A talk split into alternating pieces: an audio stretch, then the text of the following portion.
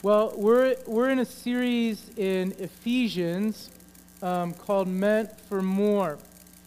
And we've been journeying the book of Ephesians verse by verse for a couple of different reasons. As you know, journeying a book of the Bible together as a community helps us focus on one vision. Together as a community, we're heading towards one vision. And it also achieves the end of like hearing less of what I think about things and more of like what God has to say about things, and that's always a good thing. So we've been journeying Ephesians together, and we're in Ephesians 5, if you wanted to turn or swipe there with me, and we're going to be in verses 15 through 20.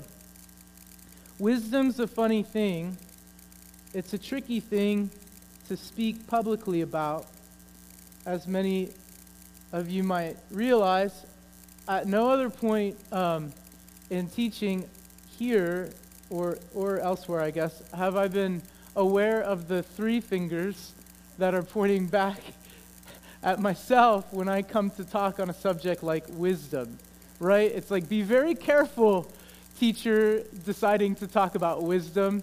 A fool, well, we'll get to that later.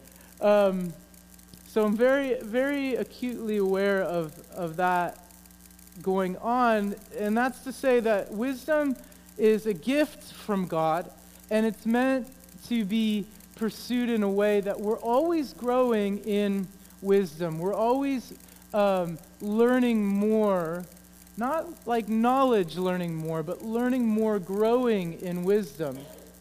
At no point in time will you hear me stand up in front of you and say, I'm the wisest, or I've got this thing figured out. You know, I'm just a beginner trying to figure out, like you guys, what this thing of following Jesus is all about, and inviting people into that. And so I wanted to start by telling you a story about two local teachers who were applying for the same vice principal position at a local high school.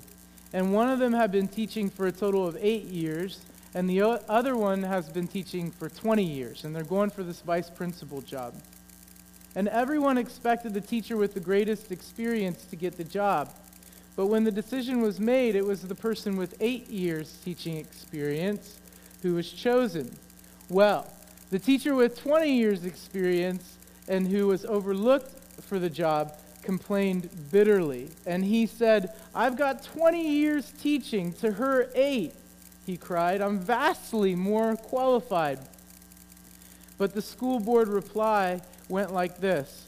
They told him, "Yes, sir, you do have 20 years teaching to her 8, but where she has 8 years experience, you have 1 year's experience repeated 20 times." So we're always growing in wisdom. We're always growing in wisdom.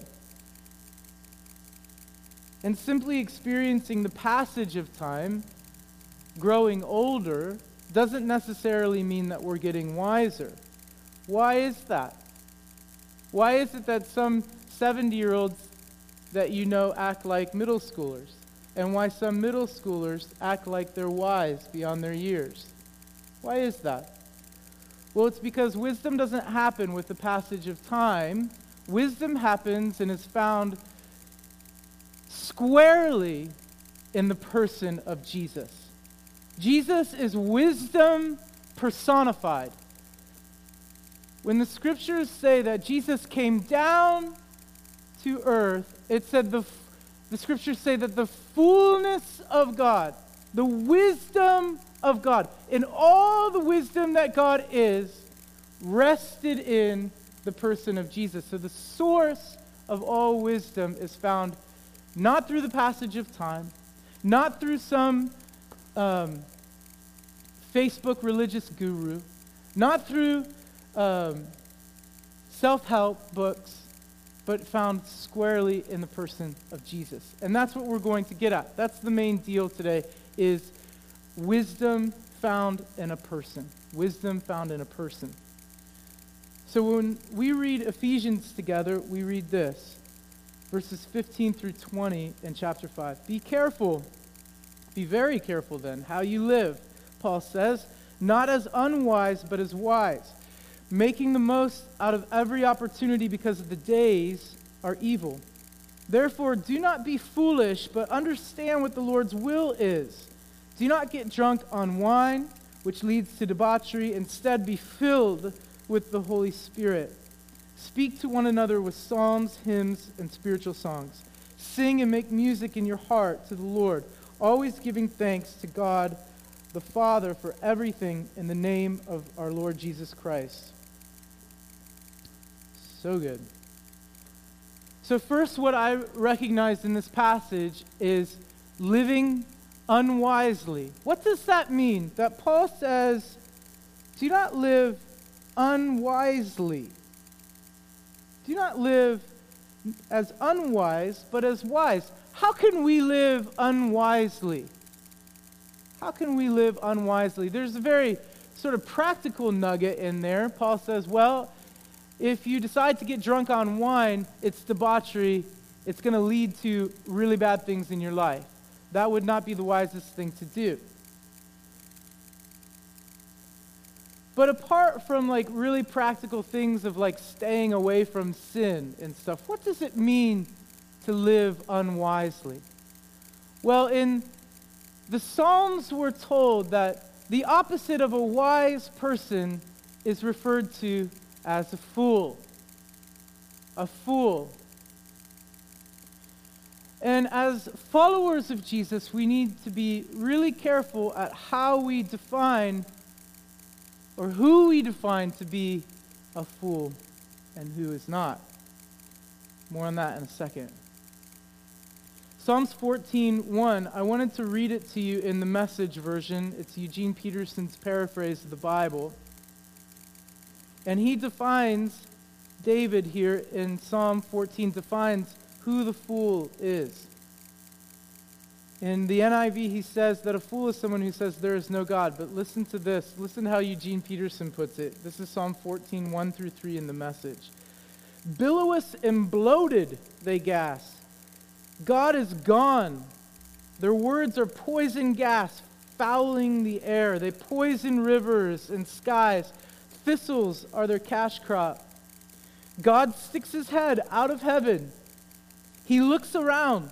He's looking for someone not stupid. One man, even God expectant, just one God-ready woman. He comes up empty, a string of zeros, useless, unshepherded sheep, taking turns pretending to be shepherd. The 99 follow their fellow. A fool is someone who says in their heart that there is no God. There is no God.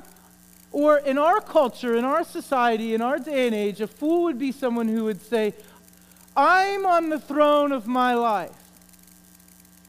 You know this one. No one tells me what to do. I'm not under authority. I'm on the throne of my life. And so we hear Paul saying to us, do not live unwisely, or asking or begging of us the question, who or what is on the throne of your life? Because it's all about worship. The fool says in their heart, there is no God. Or I am my own God.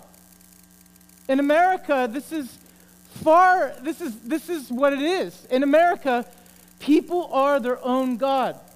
Atheists manifest in America as demigods. Who are you to control my sexuality? Who are you to say that if I sleep around, I will get an STD.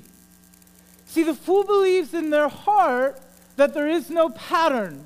There is no order to how the world is run. But we must be very careful to define, who, as followers of Jesus, to define who the fool is and who the fool isn't. What I mean is that it would be one of the most arrogant things for you or for me to say, gosh, that person is sleeping around, they are rude, they're arrogant. I don't see the activity of God anywhere in their lives. That person is a fool. Because that's a very slippery slope that you're walking on when you start to define who the fool is and who the fool is not. No, our job is not to call out foolish people, is it? Our job as followers of Jesus is to look rather for as a scientist or as an explorer or as someone who's committed to curiosity, to figuring out where, okay, I realize that this person is sleeping with their boyfriend or girlfriend. I realize they're not living the most holy or religious life. Who really okay, where is the activity of God? Because if God is not because God isn't a monitor, God is a father. God is a father. He's not a monitor. He's not out to shame us. He's not out to get us. He's out to love us. He's not out to rub it in. He's out to rub it out. And so as followers of Jesus, we're not committing ourselves to looking for others' faults and fault-finding and shaming. Oh, I've got a camera on my phone. I'm going to shame you. That's what this is all about, isn't it? Where can I find someone to shame, to make myself look better, to make myself appear better than you? That's what that's all about. It's in its infancy now. Think about in 20 years. No, the job of the Christian, the job of the follower of Jesus is to come alongside of and to in this heart attitude of exploration, like Dave and Sharon said, dusting for the fingerprints of God. I know this person is sleeping around with their boyfriend or girlfriend, but where is God in this? Where is God in their life? Because if God is Father, then He's not absent from any activity of any human being on the face of the planet all the time. Bank on it. God is not sleeping. God is not absent from people's lives. That person that you judged last week, that person that I criticized last week, God loves that person. God is at work in that person's heart. And every single person, every single human being on the planet, God is always at work. Always. There's never a moment when God is not at work at everyone's lives. Living unwisely, who or what is on the throne of your life? Next, wisdom is a person. And I wanted you to turn with me to Proverbs 8. It's about halfway through. In Proverbs, wisdom is so important to who God is that God has given us a whole book dedicated to the subject of wisdom. He's even split it up for us, 21st century Americans, so that each day of the month has one chapter dedicated to the subject of wisdom. And I want us to turn to Proverbs 8, and in Proverbs 8, verses 22, we get there, through 31, we read this. Wisdom is a person. The Lord brought me forth as the first of His works. Before His deeds of old, I was appointed from eternity. From the beginning, before the world began, when there were no oceans, I was given birth. When there were no springs abounding with water, before the mountains were settled in place, before the hills I was given birth, before He made the earth or its fields or any of the dust of the world, I was there when He set the heavens in place, when He marked out the horizon on the face of the deep, when He established the clouds above and fixed securely the fountains of the deep, when He gave the sea its boundary so the waters would not overstep His command. Love that. And when He marked out the foundations of the earth, then I was the craftsman at His side. I was filled with delight day after day, rejoicing always in His presence, rejoicing in the world, in His whole world, and delighting in mankind. Wisdom is a person. I get this sense. There's this wonderful book. If you have a chance, you should read it. It's like one of my top three. It's amazing. It's written by this guy named Gene Edwards, and it's called The Divine Romance. and there's the scene of God flinging stars and the angels watching, and the angels are like fired up and they're like, oh my goodness, look at all of this stuff that's happening. Look at what he's doing. What's he doing now? And the Son is watching as well. Jesus is engaging in the act of creation with the Father, and the Spirit is saying yes and amen, the person of the Holy Spirit, and they're all three in this divine dance are like creating the world. It's an amazing book called The Divine Romance. And that's the picture I get here. Wisdom is a person. Wisdom is personified here in Proverbs 8. And a lot of times when we go to look at this book, we think, why in the world would only a third of it be dedicated to the life of Jesus? And look how much more there is if this whole thing is about Jesus. Well, God is so wise and so filled with wisdom that he left for us little bits and nuggets, chicken nuggets, gold nuggets, of Jesus in the Old Testament for us to discover, for us to peel back layers and say, oh, I see Jesus in that. Every time you read a passage in the Old Testament, your question should be, where is Jesus in this? Where is Jesus in here? Where can I find Jesus? Because he's there. He's there. So when we read a verse like Proverbs 8:22 through 31, it's not an exact fit. It doesn't fit exactly because there's these trouble verses for us where we read like, I was created then. And Athanasius and those throughout church history, there's been this huge argument about, well, was Jesus created, or is he fully God and fully man? And Proverbs 8 says that whoever this wisdom character is, that they were created. Well, it's not an exact fit for who Jesus is, but it's a pretty good impression of like who Jesus is. And so that's important for us to keep in mind when we think about wisdom as a person. Because so often in culture and in society, we view wisdom as this thing that sort of slips through our fingers and that's unobtainable. For the better part of society, it's like this vague idea or philosophical advice or something that you can't obtain. And for others, people have lived in the murkiness of life so long that they've designated or resigned themselves to hopelessness. It's always going to be this way. The best that I can do is just get through today.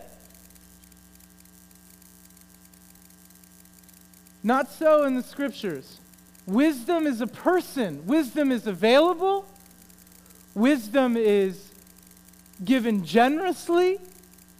God is not stingy with any of his gifts. He's not standing like a stingy father with his gifts behind his back and keeping us at arm's length, saying this far and no further.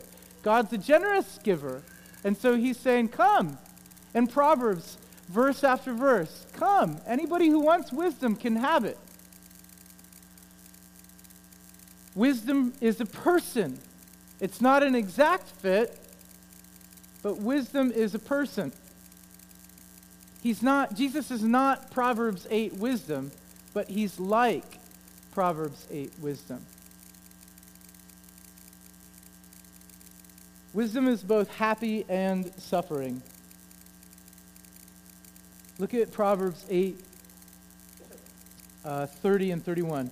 Then I was the craftsman at his side. I was filled with delight day after day, rejoicing always in his presence, rejoicing in his whole world, and delighting in mankind. Do you know that Jesus is the most happy person who's ever walked on the face of the planet? A lot of times we err on the side that Jesus is a suffering servant. He's a man of sorrows. So Jesus walked around all of his days. Woe is me. Jesus the suffering servant. That is, admit it. That's how you see Jesus. You think of Jesus this way. But Jesus, and why do I say that about you? Because I know that I believed it myself. But this is not who Jesus is. In fact, it was the religious who walked around like that in Jesus' day. It was the religious who were the sufferers, and everybody knew that they were the suffering. They put blush on their cheeks so that people would know that they were fasting. So holy, so wise, so learned. What did they call Jesus? Jesus was the friend of who? Sinners hanging out with hookers and IRS men, keeping the poorest company. Why else would Jesus... Okay, Jesus was the dude who showed up at the party when everyone was already drunk and gave them more wine. Huh? And all of the religious people in the room are like, huh, what is it? 4 emails on Monday right there. Jesus gave them more wine. Why would you give people more wine when they're already drunk and you're fully God and fully man? It's because Jesus is the most happy person on the planet. And Jesus gets joy out of seeing you filled with his joy. Jesus said, I am joy, and I want my joy to be complete in you. The same kind of joy Jesus had, or Jesus was in his life and is, he wants you to have the same. He wants you to live the same. But so oftentimes we see him as the suffering servant only, and that's why church is one of the most boring places on earth, and people who follow Jesus are super boring, and why no one comes to church. Doubt me? It's the truth. Just ask anybody under the age of 24. Church is the most boring place on the planet. Why? Because people don't know that they serve the most happy person who's ever walked on the face of the planet. Zephaniah 3:17 says, the Lord your God is mighty to save, and he takes great delight in you, not in what you do, not how full your bank account is, not who your trophy wife is, not how flashy your kids are. He delights in you. And the Hebrew translation of that means that God is so fired up over you that he's actually doing backflips over you. He's like he's the great cosmic cheerleader of your life. That is the Hebrew definition of that word, taking great delight in you. Backflips. Oh, I love you, he says. He's that annoying friend that you see from a mile down the road and is running towards you, and you're saying, oh God, not in public. And he's saying, I love you, I love you, I love you. Stop running away. He's that one. That's who God is. He's the most happy person on the face of the planet. But he's also simultaneously the man of sorrows and the suffering servant. And why is he this? Because in all of God's great wisdom, he decides that he will stoop down and put on skin and bones and become like us. Now you tell me one other place, one religion that comes up with something like that. No other place. God submitting under men. It doesn't happen. Men serve gods. Gods don't come down. Gods don't put themselves on our level. But God is so wise and so filled with wisdom that he devises in his mind, in the mind of God, what is God thinking when he sends Jesus down to us to move into our neighborhood? What is God thinking in that? God is saying, aha, I've got it. They're trying to get to me. They can't get to me. How can I get them to me? I want to get them to me. I want to be in relationship with men and women from the beginning of time to the end of time. I want to get them to me. How do I get them to me? I got it. Because he understands how our hearts tick. He understands how our minds work. So he says, I'm going to give them someone who thinks like them, feels like them, hurts like them, celebrates like them. And then he sends Jesus as a helpless baby boy in the middle of nowhere to become like us. How wise is that? Nowhere else will you find, nowhere else than squarely in the person of Jesus. Wisdom is a person. Wisdom personified, the fullness of God's wisdom in the person of Jesus. He's able to understand and empathize in every way. He's both happy and suffering at the same time simultaneously. Impossible, we say, not for Jesus. He's both and, all the time. And he's not schizophrenic. Amazing. Amazing. Amazing. So we said living unwisely, and we said that wisdom is a person.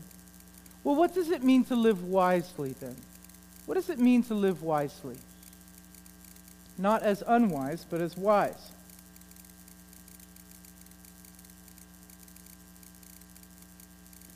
Well, living wisely, this phrase in English has its origins in to see, or to see in understanding, to see the times. Not just to look, but to see. You know, there's a difference between looking and seeing, yes? Mm-hmm. There's a difference between looking and seeing. Understanding the times, understanding seeing, you know, how many times, Joe will tell you, how many times people have sat down at his counseling table and have looked at him and said, you know, I just wish my spouse could see me. Yes. I just wish my boss could see me. He doesn't see me. I wish my children, they could just see. There's a difference between looking and seeing. And wisdom, living wisely, means, Paul is saying that we are to live, as the King James says, circumspectly, accurately. Paul is saying that there is a purpose on your life. You have you're not just here by accident, and you're not just here sitting at Vineyard Cleveland on accident this Sunday. There's something for you. Here. Jesus has brought you here. Your life is not just a conglomeration of cells in some clump of flesh. You have purpose. You have destiny written. The poema of God, the poetry of God written on your life to do good works. Before the foundations of the earth, God thought of you. You're not just here happenstance. You have a purpose to live out in your days. Even if you're 4 or you're 94, there are still things for you to do on this planet today before you check out. You're not here by accident. Circumspectly, to live with purpose, to live deliberately. And we're told to make the most of every opportunity. Paul says, make the most of opportunity. And us Westerners, we hear that and we think, busy, busy, busy. Well, we gotta go to work more. We gotta work harder, because we're Americans. We work hard. We work hard. We gotta do all that we can do. Well, that couldn't be more further from what's in the Scripture of God and what He's saying through Paul. To make the most out of every opportunity. What does that mean? Well, we think of time very much differently than our Muslim neighbors do in the Middle East, or our African brothers and sisters do in Africa. Time is different. We think of time way drastically differently than everyone else on the planet. Differently, what I don't mean by differently is that we think better about time. We think differently about time. Yes? Most Americans think about time as something that is quantifiable, one, that is linear, two, and it's something we can touch. For the better part of the world, they don't think about time like that. Others don't think about time like that. Paul is saying, when he's saying making the most of every opportunity, he's not saying work harder, win more people to Jesus, convert people. Religion does that. Paul's saying, I don't want you to carry religion. You've carried religion your whole life. Don't work harder. That's what you've been set free from. To make the most out of every opportunity, we have to understand what the word time means here.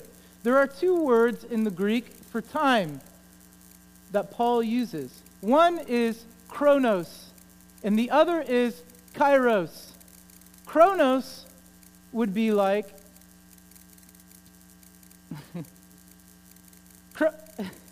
Chronos would be like, how much time until this sermon ends? Kairos would be like, is it time for this sermon to end? Wisdom says yes, Eben says no. Do you see the difference between chronos and kairos? And Paul is using kairos. Make the most of every opportunity.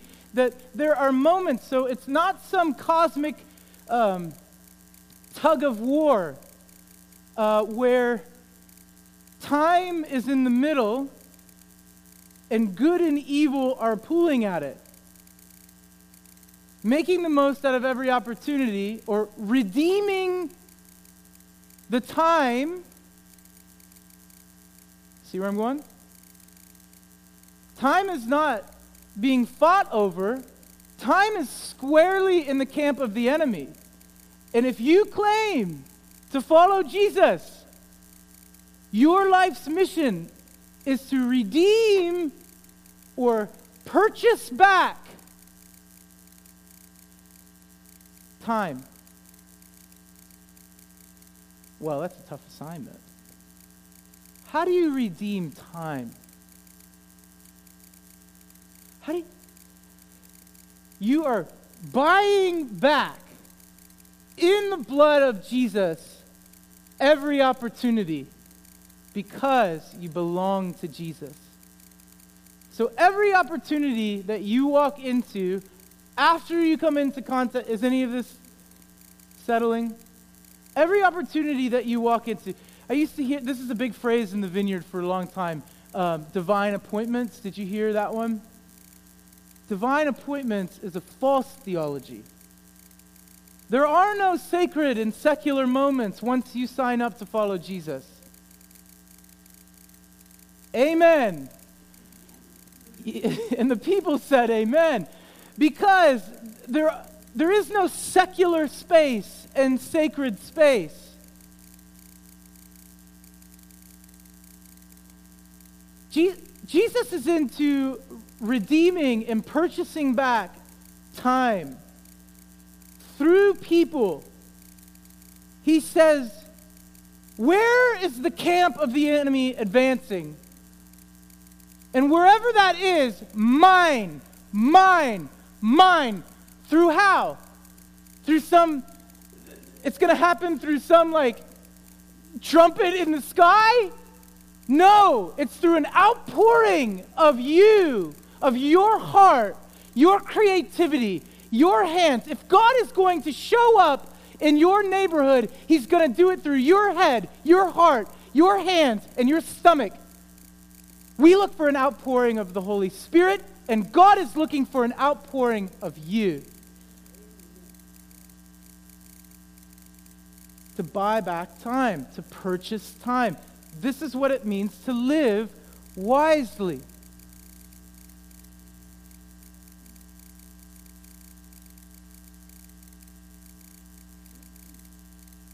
Redeeming or buying back the time. Psalm 90, verse 12. David says to God, "Here's a wise heart." Listen to David. "Teach us to number our days right, that we may gain a heart of wisdom." A wise heart knows that each day is a gift and that their days are numbered. My days are numbered. No one's going to remember me in 100 years. No one will remember you in 100 years. Our days are numbered. And that should bring us freedom. "Teach us to number our days," David said, "so that we may gain a heart of wisdom."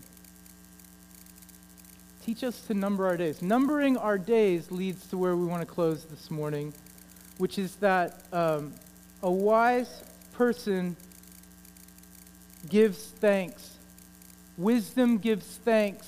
When we number our days and we realize that we've got that we've got less on this side than we do behind us, it cultivates gratefulness in our hearts. Not in the quantity of days, but in the days that are lived with Jesus.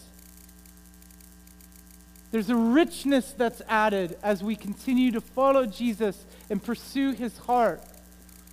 And you've heard me say before about my talk on entitlement. Wisdom cultivates gratitude. It helps cultivate the ground for wise living. Gratitude does. It sustains. It's the water that sustains wise living. And it's also the result of wise living. Have you ever gotten around a real wise person? One thing that you'll realize about really wise people is that they're the most grateful people on the planet. Wise people say thank you a lot. Thank you. Wise people know that by saying thank you, you set out a huge no trespassing sign to entitlement in your heart. You say, "No, not in this heart. Nothing is owed to me. I don't deserve anything. And if I really got what I deserved,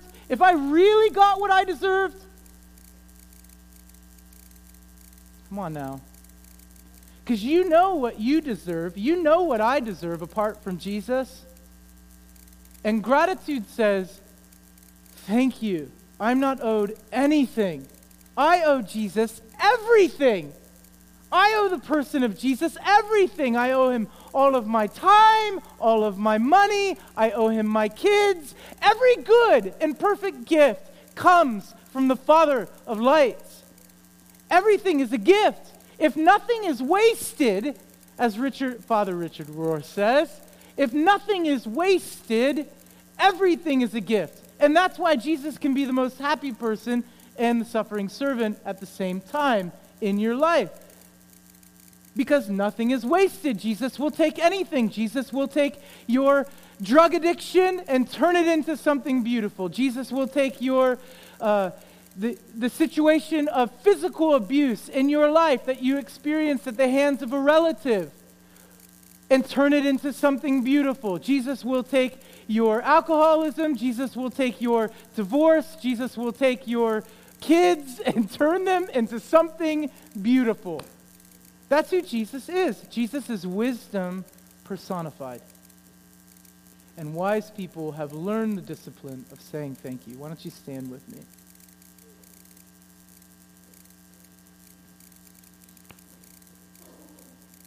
Listen to Paul.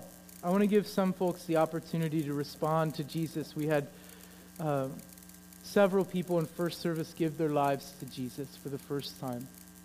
And I'm expecting that there are others, not through persuasive speaking, but simply the Holy Spirit moving in people's hearts and the Father saying, "Come back home. Come back home." Listen to Paul in 1 Corinthians. "The message of the cross is foolishness to those who are perishing, but to us who are being saved, it's the power of God.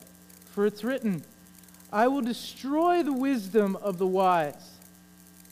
The intelligence of the intelligent I will frustrate.'" Where is the wise person? Where is the teacher of the law? Where is the philosopher of this age? Has not God made foolish the wisdom of the world? For since in the wisdom of God, the world through its wisdom did not know him, God was pleased through the foolishness of what was preached to save those who believe. Jews demand signs, and Greeks, Americans, look for wisdom. But we preach Christ crucified. We preach Christ crucified, a stumbling block to Jews and foolishness to Gentiles. But to those whom God has called, both Jews and Greeks, Christ the power of God and the wisdom of God. Christ, the wisdom of God. For the foolishness of God is wiser than human wisdom, and the weakness of God is stronger than human strength. Humans come up with computers. Humans come up with atomic bombs. Humans invented the Holocaust. Human wisdom. But in the wisdom of God, the person of Jesus comes down and puts on flesh and goes to the cross with nails driven through his hands and spikes through his feet and a crown of thorns shoved upon his skull, a spear driven into his side, blood and water flowing. He says to Thomas, you don't believe? Stick your finger in there. Stick your finger in there. And then he dies. With his last breath, he says, it's finished. What's finished? The wisdom of God goes down. The wisdom of God goes down like a seed. The seed of Jesus is planted below the ground. You're not coming back from that. If you're a first century Jew, once you're dead, you're dead. You're stone cold dead. Jesus is under the ground. For 3 days, he's under the ground. Where's he going? He's going down to Hades to unlock cages and set captives free. He leads captives in his train. He says, we're going up. We're going up to the gates. And then the Father, in the power of the Holy Spirit, says, come on up. Just like Jesus did when he was alive to Lazarus, the Father speaks to Jesus' dead body, fully man, fully God, speaks to his dead body and says, get up. And Jesus raises up back to life. After 3 days of being dead, and he doesn't just stop at earth, the Father says, come on up further, come on up higher. Jesus says, how high? The Father says, higher than any other name that's ever been mentioned on the face of the planet. Higher than any other name that ever will be given breath to. Higher than any other name in any other world is the name of Jesus, exalted and glorified over every other arrogant, humble name on the planet. And he sits down at the right hand of the Father and strikes a crushing blow to religion. He says, you think you can get here by striving? Aha! Sits down. The work is done. No more religion. Freedom in the person of Jesus sitting because the work is finished at the right hand of the Father. And he doesn't just stop there. He leans over to the Father and he says, I want more. I want sons and daughters back. Was that enough? And the Father says, it's finished. Bring them home. Bring them home. Bring prodigals home. Let them know that it's happy time. It's celebration time. Because the camp of the enemy no longer holds any power. And because Jesus says, oh, death, where is your sting? It's swallowed up in victory. The victory of the resurrection of Jesus Christ. He's been raised from the dead so that we can be raised from the dead. Jesus isn't just an accessory on your life like a watch you pick up at Target. Jesus is your life. He becomes your life. He becomes the breath that you breathe. He doesn't want to be just you turning over a new leaf in life. He's not you making a new start. That's not who Jesus is. Jesus is planting a whole new tree inside of your heart. He's giving you rebirth. If that's you and you want to come home to Jesus, you pray with me. Say, I want to come into relationship with you, God. God, I want to know you. I don't want church. I don't want religion, but I want you, God. I want you, Father. I want to be loved. I want to experience the love of a father, to feel in my guts that I'm loved. I confess to you, God, that I've made a mess of my life. And I need you, Jesus. I need to be saved. I'm not my own God. Or I confess to you that I've been my own God and I've fallen short. I can't be that. I need you. I need to be rescued. You say that to God. You say to God, I confess that what I've done has offended you, that I've sinned against you, and I confess that as sin, and I confess the sins done against me. And I thank you that you've nailed them to the cross and that you paid for those in full to redeem me and to redeem time. And if you prayed that with me, friend, you just picture something like a door in your heart and fling wide the door of your heart and say, come and live inside of me. Come and fill me with your presence. Come and raise me from the dead.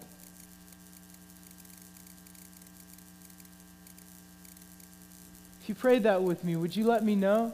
Did you raise your hand? You said, I prayed that with you this morning. That was me. Yeah? Praise God.